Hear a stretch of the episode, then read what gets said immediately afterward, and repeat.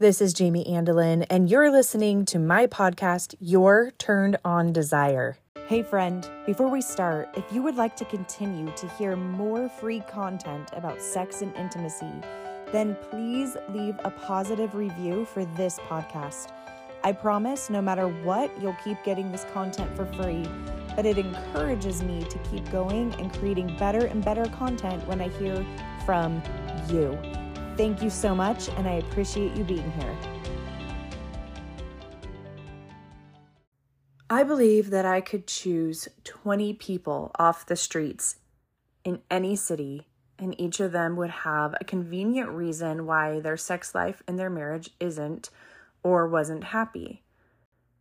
I spent too many years struggling in my sex life with my husband until I decided that I was tired of the struggle I was tired of avoiding sex, and so I learned how to make my sex life with my husband a non issue.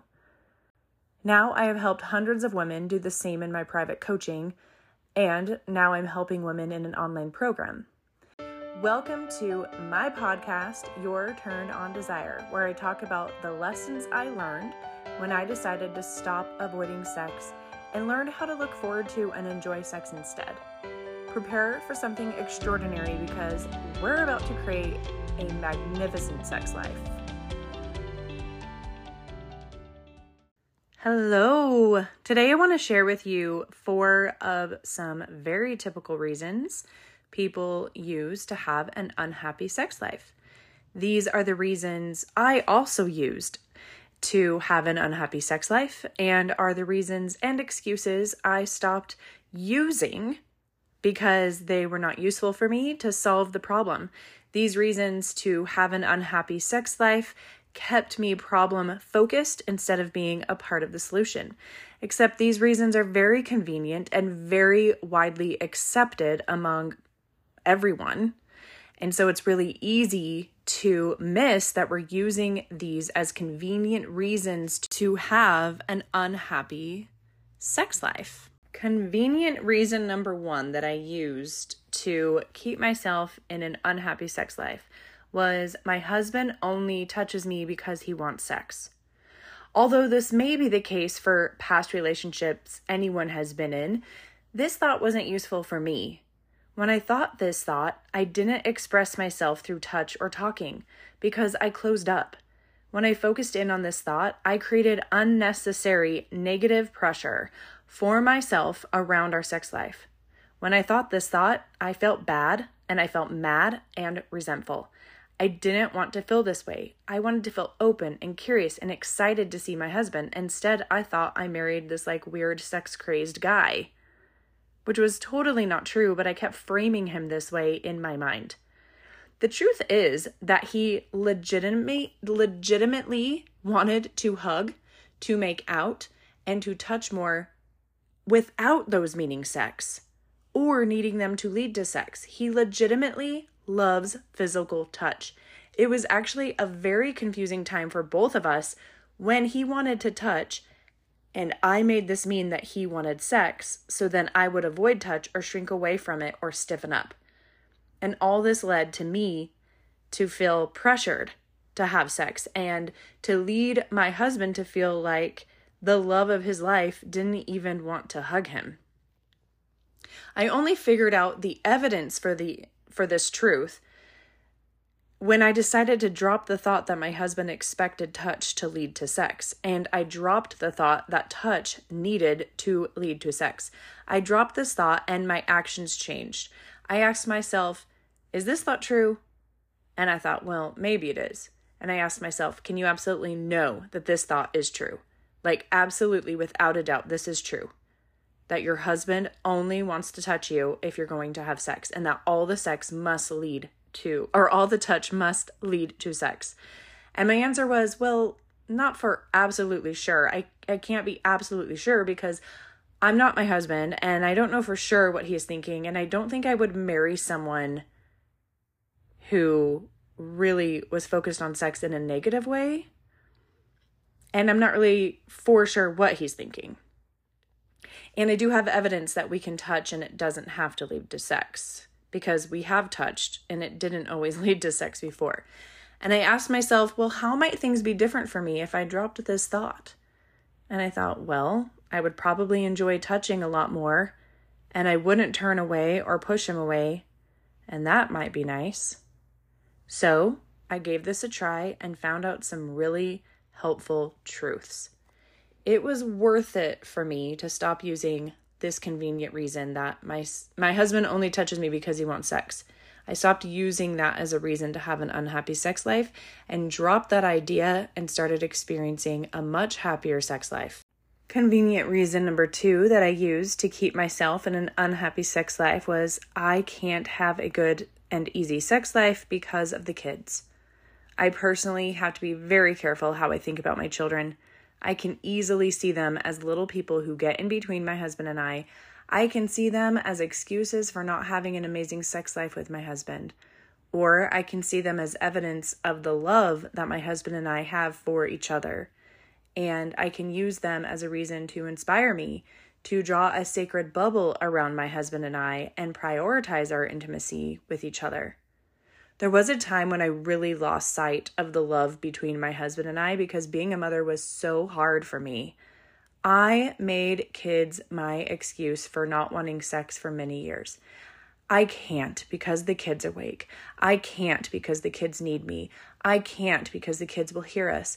I can't because the kids made me stressed today, etc. And instead of thinking that the kids could inspire me to ensure my sex life was a form of rejuvenation, the kids were used as a convenient reason to avoid sex. My love story really suffered when kids came into the picture, not because the kids made it suffer, but because of the way I was thinking and managing myself with my kids in my marriage.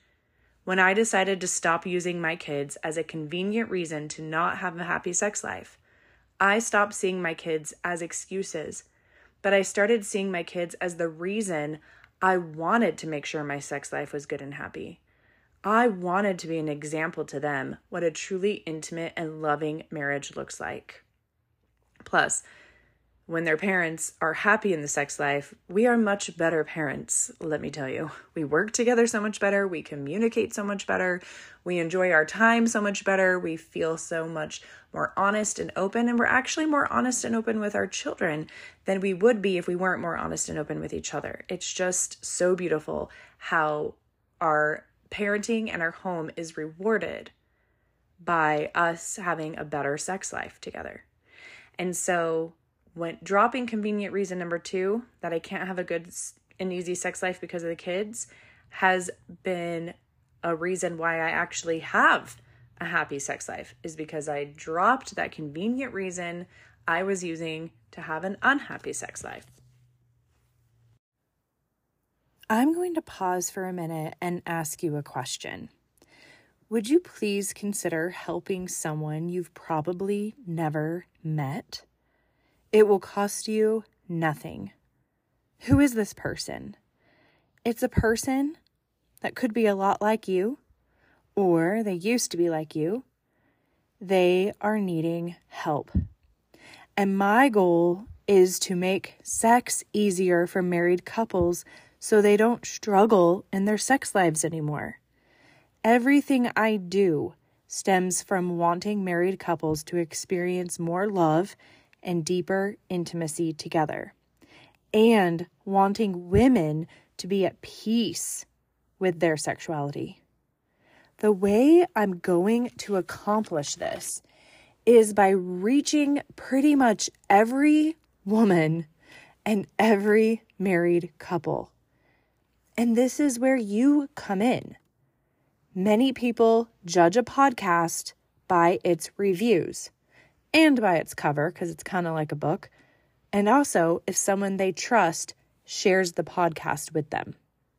So, I'm asking on behalf of a person struggling in their sex life and tired of sex being an issue, someone you've never met, to please help them by leaving a review.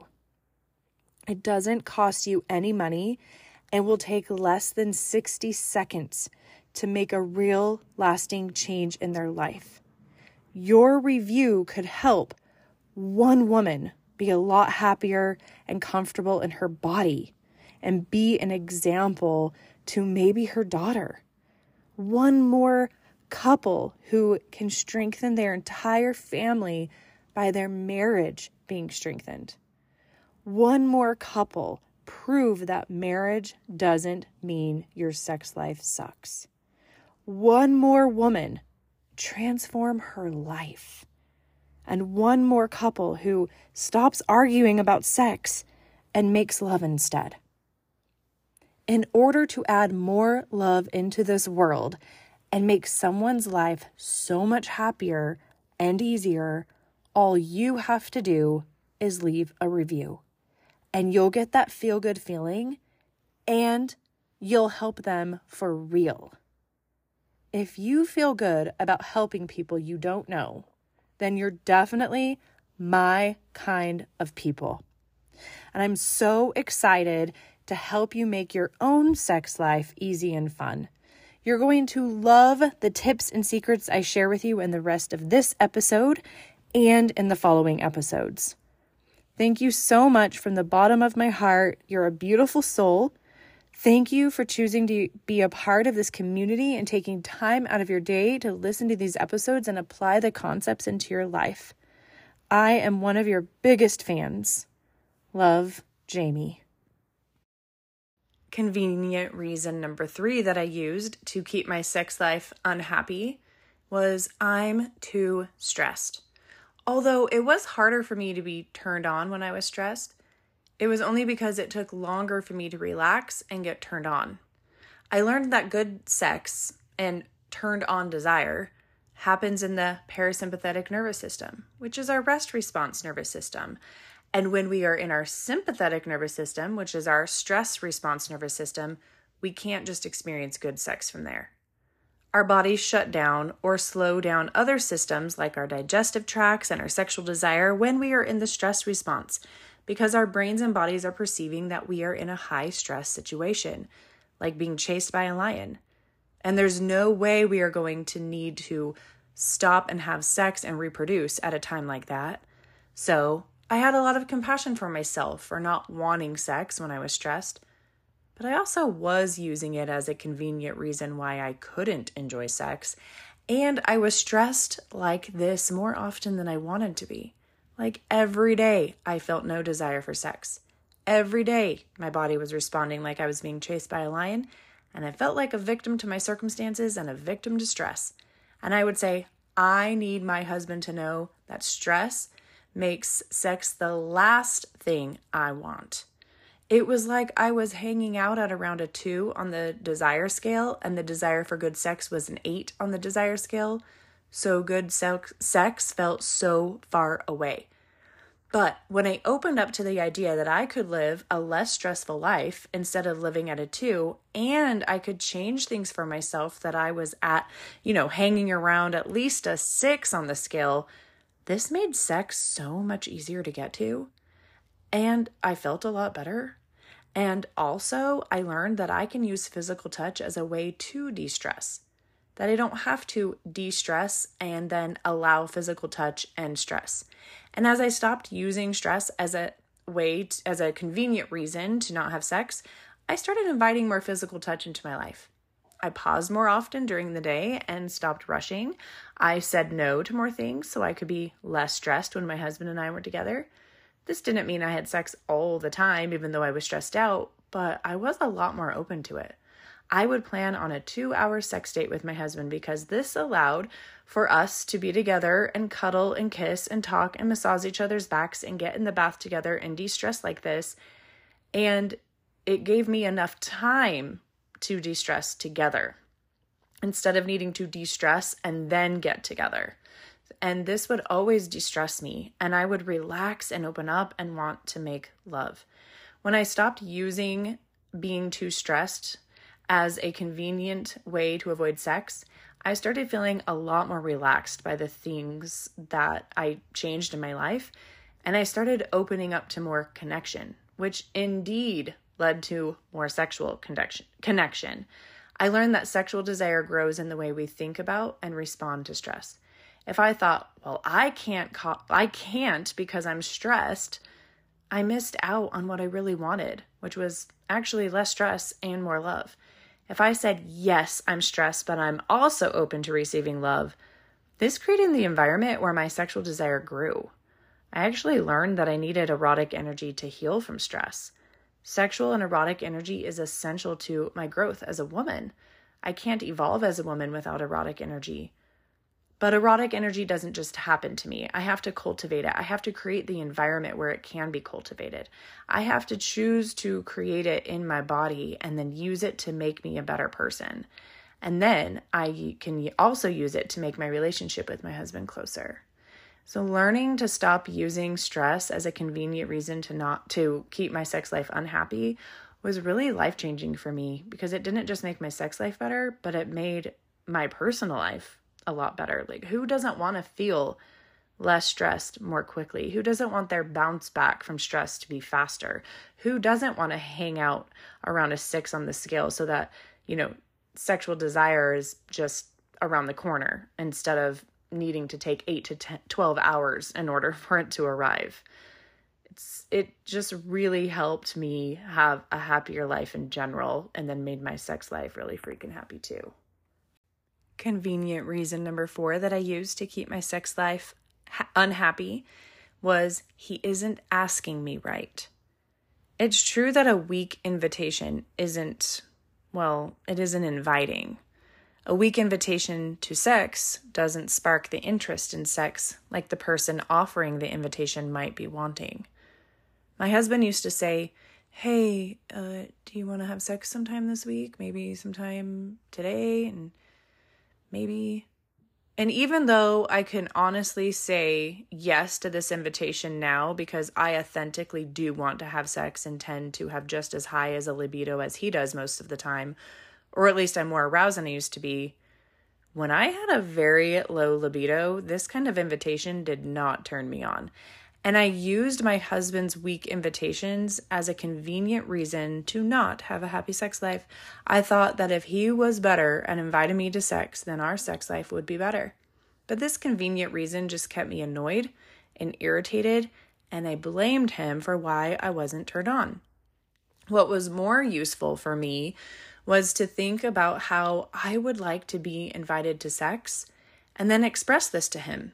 I said, If you just grab my hand and lead me to the bedroom and look in my eyes and play with my hair and kiss me, then I will be very open to where this may lead. And another more useful way for me was to just turn myself on and then tell him that I intend on making love to him as soon as possible.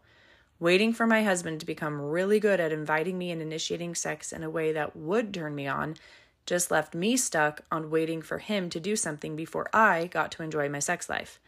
I was changing my beliefs around sex. And instead of thinking, well, if he wants sex, then he should do something about it, I was thinking, sex is good for me and I would like to do something about it.